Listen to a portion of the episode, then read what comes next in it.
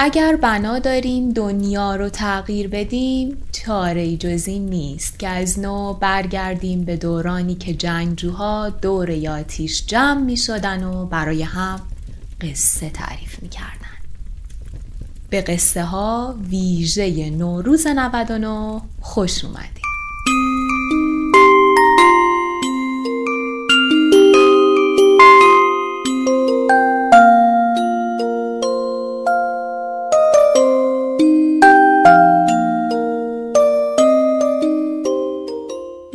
فتاحی هستم و امیدوارم قصه ها تا این لحظه براتون شنیدنی بوده باشه. من در این پادکست داستانهای کوتاه ایرانی تأثیرگذار رو که فعلا در بازه سالهای 1300 تا 1360 نوشته شدن براتون می‌خونم و کمی هم در مورد ادبیات و تأثیرات زبانی این داستانها انتهای بعضی از اپیزودها حرف می‌زنم. که اگر خوشتون اومد اون بخش رو هم دنبال کنید. منبع من کتاب 80 سال داستان کوتاه ایرانی چاپ کتاب خورشیده. اینجا قصه های همه ماست و خیلی خوش اومدید.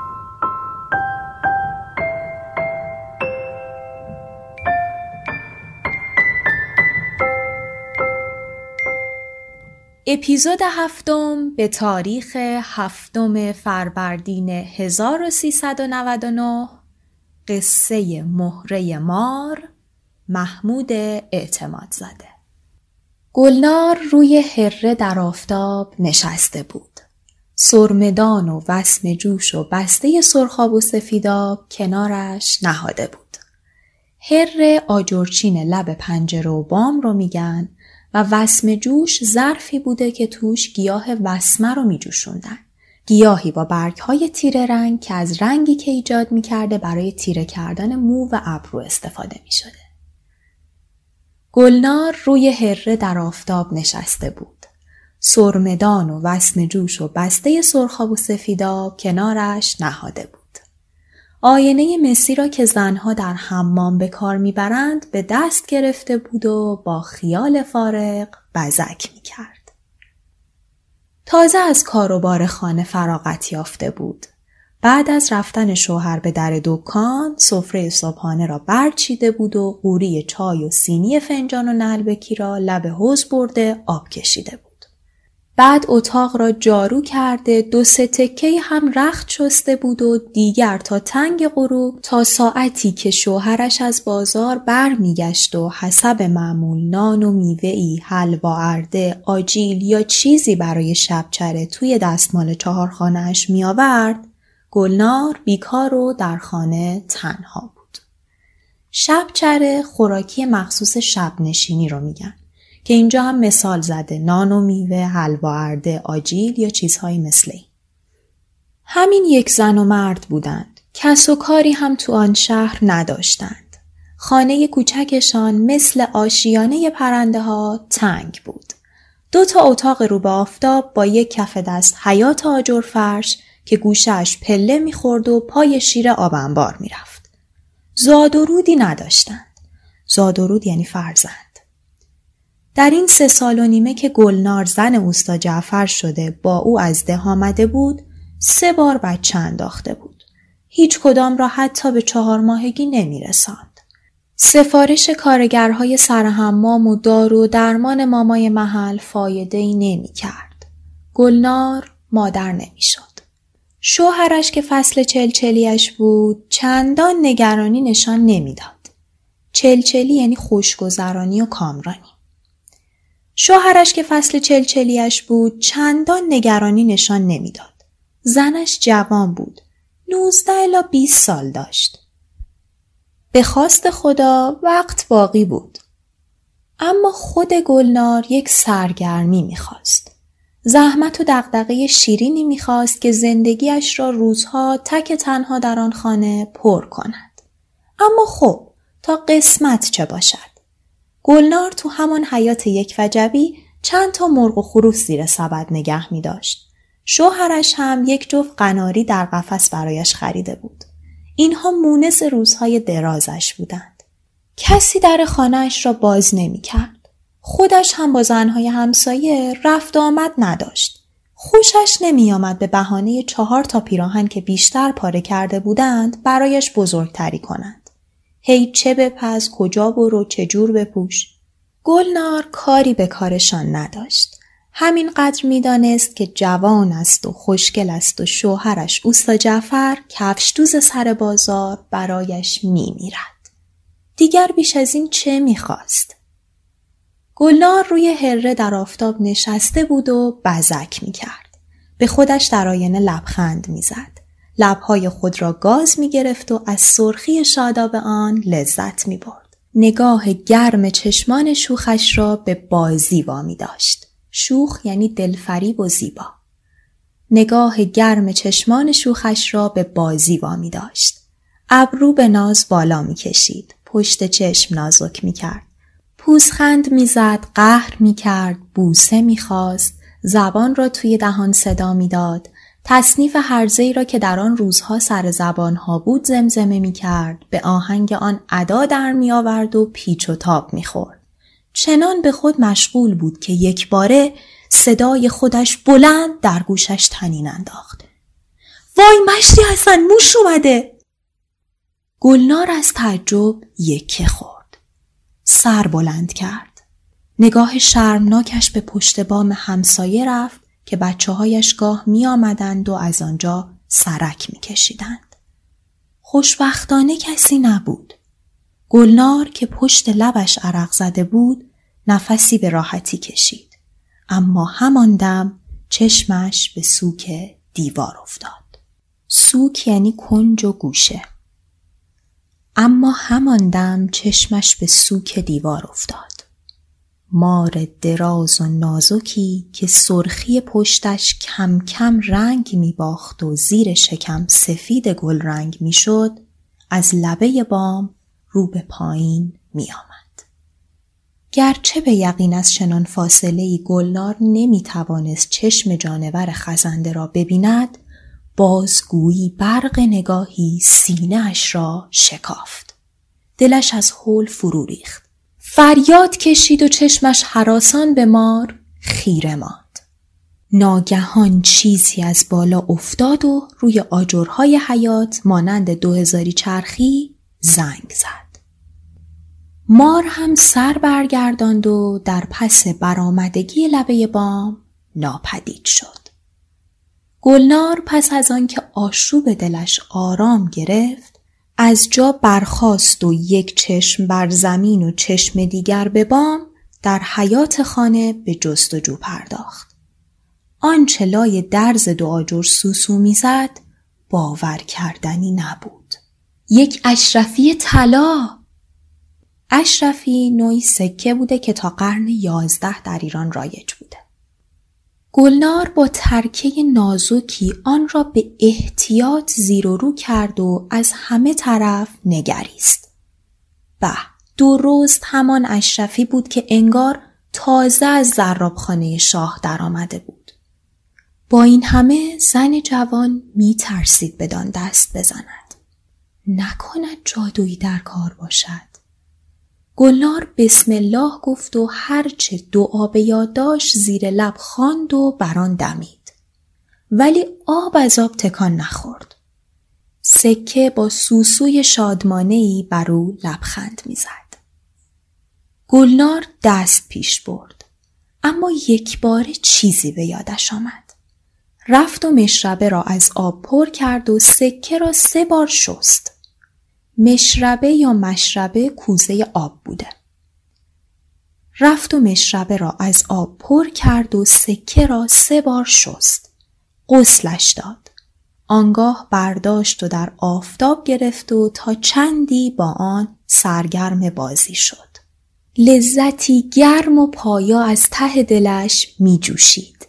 سرمستی واقعیت این اشرفی طلا که اینک در دست او بود مال او بود تا چندی مجال هر گونه پرسش و نگرانی را از او باز گرفت. ولی به هر حال این چه بود؟ از کجا آمده بود؟ چه رابطه میان این جسم گرد خوشرنگ و ملوس که بدان خوبی چرخ می‌خورد و بدان خوبی تنین می‌داد آری چه رابطه میان این اشرفی و آن مار بود و راستی آیا چشمش درست دیده بود؟ آیا از اصل ماری در میان بود؟ گلنار چندان هم یقین نداشت. شاید عوضی دیده بود. خیال به سرش زده بود. ولی پس این اشرفی چه بود؟ شاید کسی در کوچه شیر یا خط انداخته بود و سکه از روی بام قلتان قلتان به حیات افتاده بود. اما در این صورت چرا کسی در نکوفته بود و به سراغ آن نیامده بود؟ گلنار اشرفی را با نگرانی در مشت فشرد و رفت در خانه را نیمه باز کرد و دزدانه نگاهی به سر تا سر کوچه افکند. هیچ سر و صدایی آمد و رفتی نبود. سگی پای دیوار سرش را لای دو دست نهاده چرت می‌زد. آن تحتوهای کوچه هم دو بچه با خاک بازی می کردند. گلنار با دلی مطمئن در خانه را کلون کرد و آمد سر هره به جای خود نشست. این بار با آنکه چشمانش در آینه میخندید و پرده نرم سفیداب به سان خرمن ماه بر چهره شادابش میافتاد شتابی در دلش بود که آن دقت مهرامیز همیشگی را از سرانگشتانش می گرفت. کارش را سرسری به پایان رساند و سپس اشرفی را توی همان بسته سرخاب و سفیداب گره زد و برد ته یختان جا داد. ولی تازه اول سرگردانیش بود. نمی‌دانست چه کند. کمی با غناری ها که قفسشان به ستون کنار هر آویزان بود ور رفت. پس از آن به بهانه آن که شاید مرغ گلباقالیش تخم کرده باشد سری به لانه مرغ زد.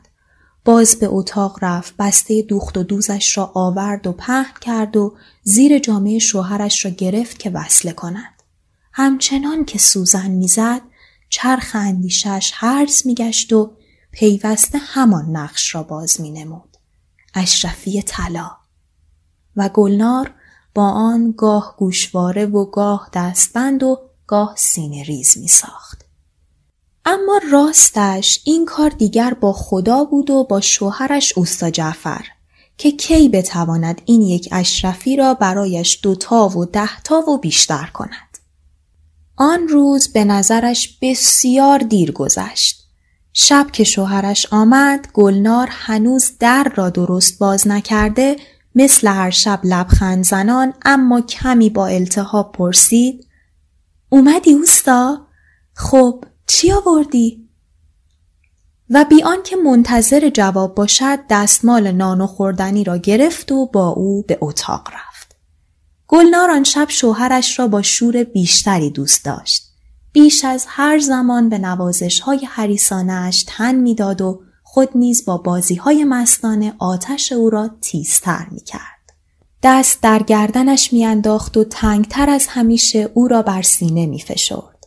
بوسه می‌داد و بوسه می ستاند.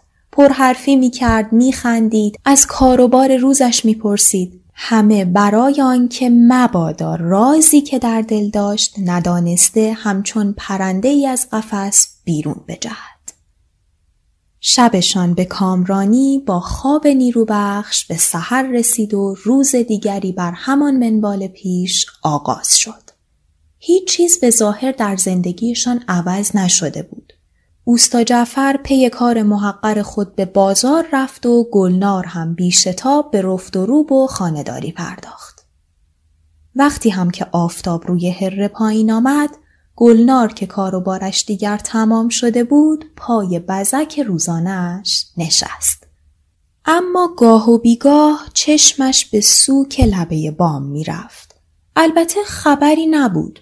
گلنار هم آنقدر خام نبود که امید واهی به خود راه دهد. ولی هنگامی که با میل سرمه به چشمش می‌کشید و از نیم رخ در آینه نگاه می‌کرد ناگهان از بالای دیوار کلاقی با بانگ بلند پرواز کرد. دل زن جوان یک باره فشرده شد. نگاه کرد. همان مار دیروزه مانند شعله آتش بر سایه دیوار موج می‌زد. گلنار فریادی از ترس کشید و حرکتی کرد تا از جا برخیزد. اما چون دید که مار از نیمه راه دیوار برگشته است و به سوی همان گوشه بام که دیروز در پس آن ناپدید شده بود می رود، خاطرش آسوده گشت. نفسی کشید و دست برد تا عرق سردی را که بر شقیقه هایش نشسته بود پاک کند. در همین میان باز چیزی مانند دو هزاری چرخی روی آجرهای حیات زنگ زد. چشم و دهن گلنار باز ماند. دلش در تپش افتاد. گرمایی سرابهای او را فرا گرفت و در همان حال می ترسید. اندیشه دیو و پری و جادو از مغزش گذشت. بی اختیار به خدا پناه برد. زیر لب دعا خواند و به خود دمید. اما آرزویی دلش را آهسته مالش می‌داد. خدا یعنی باز هم یک اشرفی است. پس این می شود دو تا و گلنار می تواند از آن یک جفت گوشواره درست کند. زن جوان با شور و شوق از جا برخاست و در حیات به جستجو پرداخت. دم پله آبنبار سکه طلا مانند چشمی بیدار نگاهش می‌کرد. این بار هم گلنار مشربه را آورد و سه بار آن را شست. سپس برداشت و نگاه کرد. درست مثل آن اشرفی دیروزی بود. خندان و زمزمه کنان سر هره رفت و سکه اولی را از میان بسته‌ای که در آن پیچیده بود درآورد. مدتی در آفتاب با آنها بازی کرد و میان دستها به صدا درآورد. راستی این اشرفی دوم جلوه بیشتری داشت. امیدی همراه آن زاده و پرورده می‌شد و گلنار را بر بال خیال تا افقهای دور می برد. اما نگرانی کوچکی نیز همراه آن بود. چگونه داستان این دو روزه را به اوستا جعفر بگوید؟ ها بگوید شوهرش آیا باور خواهد کرد؟ خیال بد به سرش نخواهد زد؟ نخواهد گفت کاسه زیر نیم کاسه هست؟ کارشان به فحش و فریاد و کتک و گریه نخواهد کشید؟ آن وقت گلنار چه بکند؟ ریشه بدگمانی را به چه تدبیر از دل شوهرش برکند؟ او را به انتظار آمدن مار در خانه بنشاند تا به چشم خودش ببیند؟ خب ولی آمدیم و مار پیدا نشد. این دیگر رسوایی است. بله هر که هم بشنود حق را به مرد می دهد. نه سری را که درد نمی کند نباید دستمال بست. چیزی نباید گفت. هوا تاریک شد. مرد به خانه آمد و بیخبر از همه جا شب دیگری به شادکامی با زنش به روز آورد و صبح سر کار خود رفت. گلنار همین که در را پشت سرش گلون کرد راست به سراغ یختان رفت و سکه ها را بیرون آورد و جرینگ جرینگ در مشت خود صدا داد و خندید و بشکن زد و با پیچ و تاب سر و کمر زمزمه کرد اوف زنه که بخواب آخه این وقت شب اتاق بسته تو تاریکی موش کجا بود؟ شاد و سبکبال به کارهای خانه رسید. بعد از آن هم مثل هر روز اسباب بزکش را آورد و پهن کرد و به کار آرایش روی و موی خود پرداخت.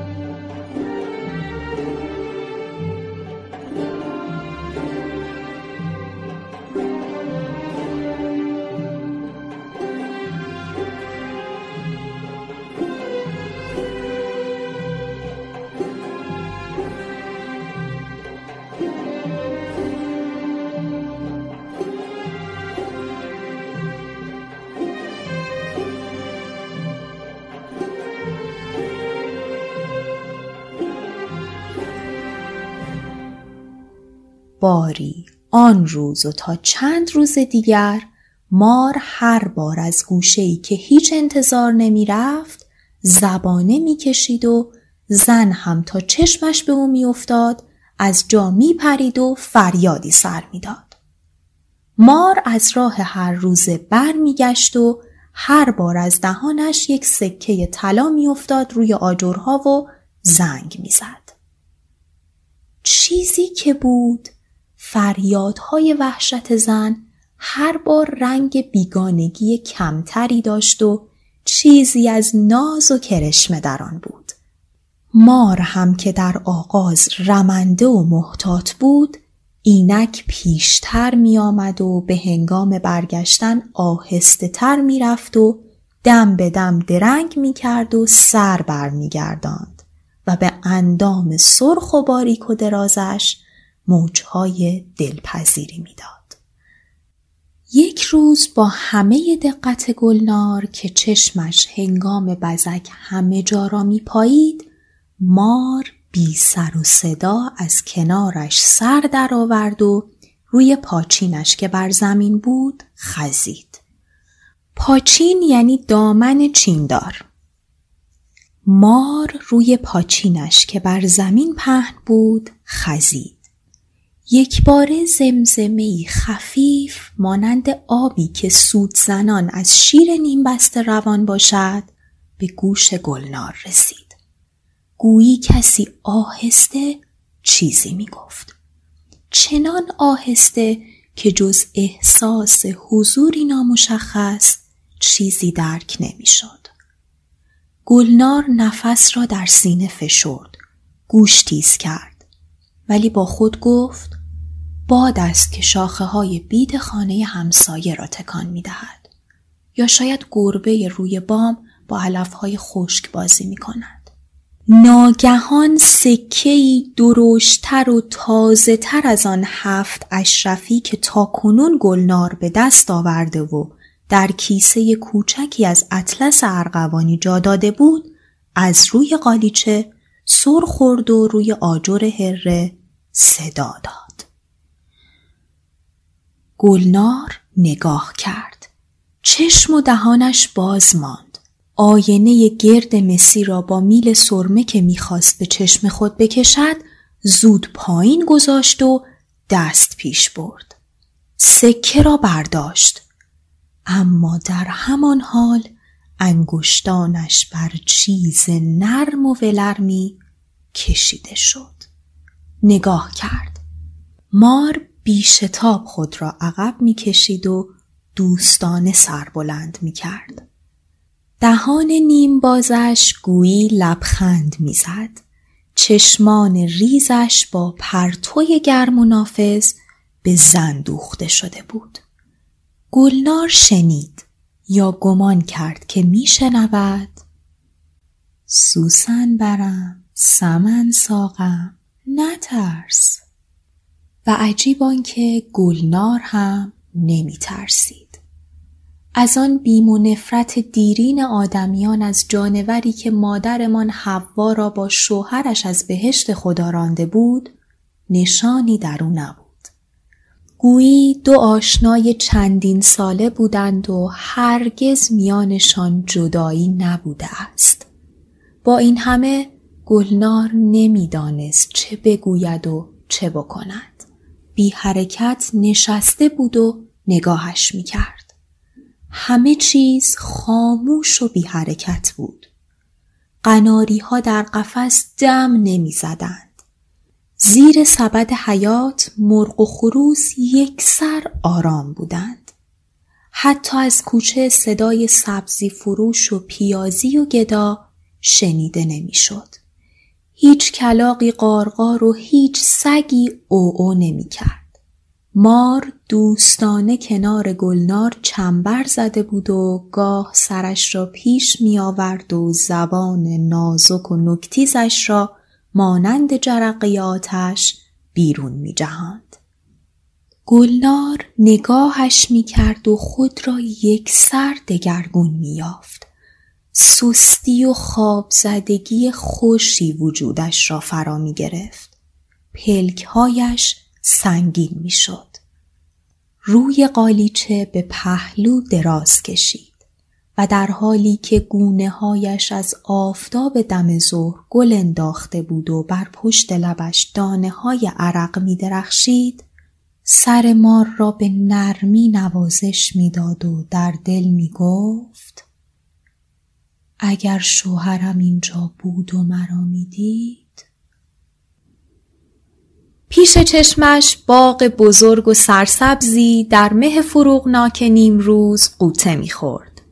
با استخری پهناور که نیلوفرهای سفید در آن با آرامش پرشکوهی بر طبق ساده برگهای تیره نشسته بود. همه جا سایه و نیم سایه های سبز و گلهای رنگارنگ بود که نسیم بوی نرم و مست کنندش را به هر جا می کشند.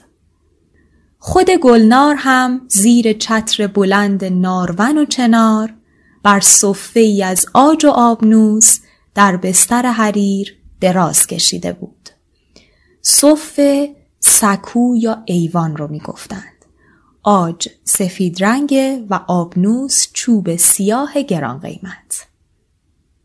خود گلنار هم زیر چتر بلند نارون و چنار بر صفه ای از آج و آبنوس در بستر حریر دراز کشیده بود و جوانی فراخ سینه و ستبر بازو و کشیده اندام را در آغوش داشت که تا آن زمان ندیده و نشناخته بود.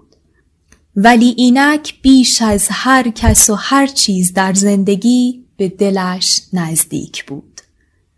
چه شور سوزندهی در چشمان سیاه جوان زبانه می‌کشید و با چه نیروی چون دریا در برش می‌گرفت.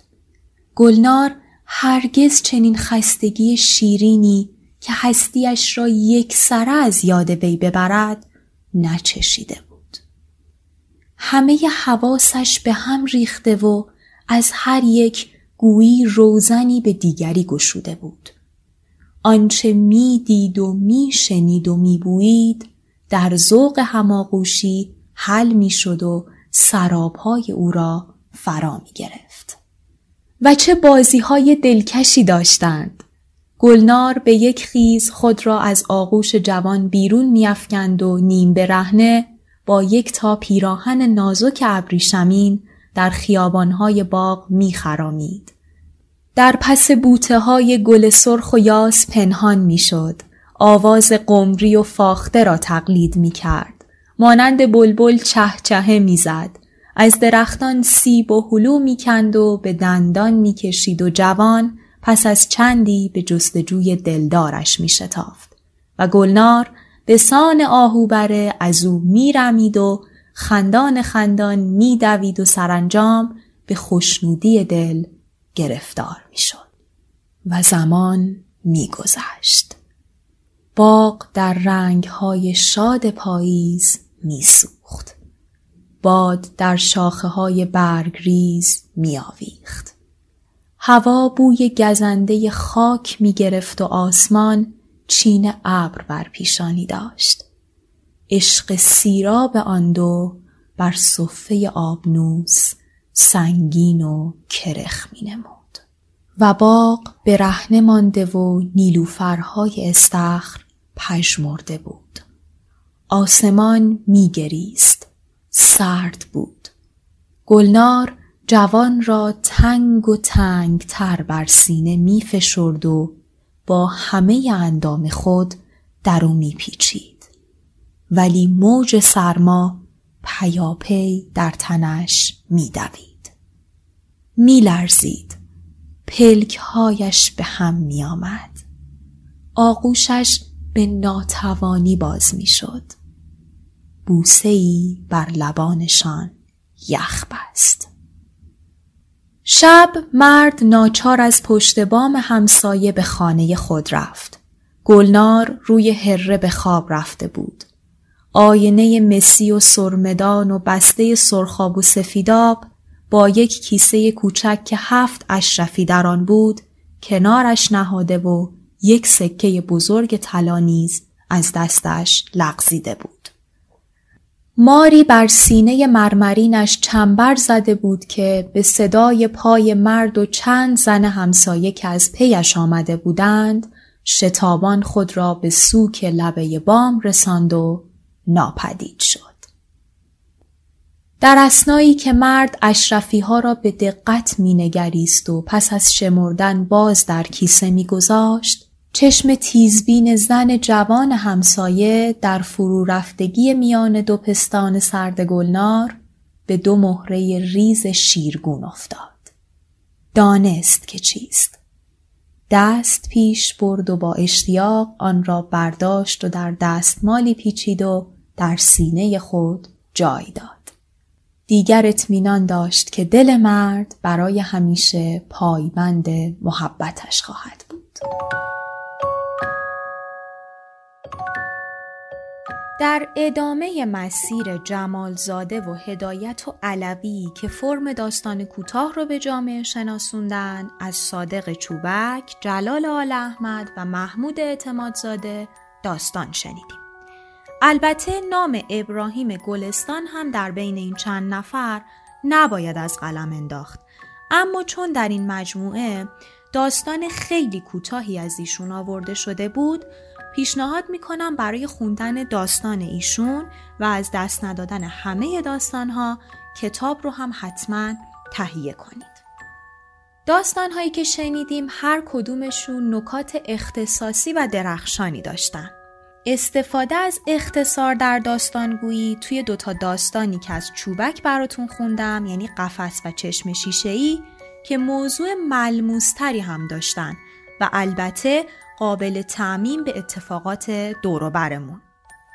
در قصه جشن فرخونده آل احمد برای اولین بار بین این قصه هایی که خوندم یه راوی اول شخص و کودک داستان رو تعریف می کرد که در زمان خودش اتفاق مهمی بود و در ضمن موضوعی کاملا اجتماعی داشت. قصه آخر یعنی مهره مار یه ساخت افسانه تمثیلی داشت که محمود اعتمادزاده در این زمینه داستان نویس خوبیه. به طور کلی هر چی پیش بریم داستانها دقدقه های اجتماعی سیاسی بیشتری پیدا می کنند و از حوادث سیاسی زمان خودشون تأثیر میپذیرن. جدا از اون نویسنده ها بیشتر به توصیف حالات درونی و تناقضات درونی شخصیت ها می‌پردازن و به طور کلی روان شخصیت ها اهمیت بیشتری پیدا می‌کنه. جدای از اون در ساختار داستان ها نویسنده ها سعی می‌کنن که توی سبک خودشون تشخص زبانی پیدا بکنن یعنی یک سبک ثابتی برای خودشون داشته باشن دیدگاه راوی دانای کل یا همون سوم شخص معمولا شروع می‌کنه به محدودتر شدن و میره به سمت راوی اول شخص که یکی از شخصیت های داستانه و در نهایت نویسنده ها شروع می‌کنن به تأثیر پذیری از آثار ترجمه شده از دیگر زبان ها.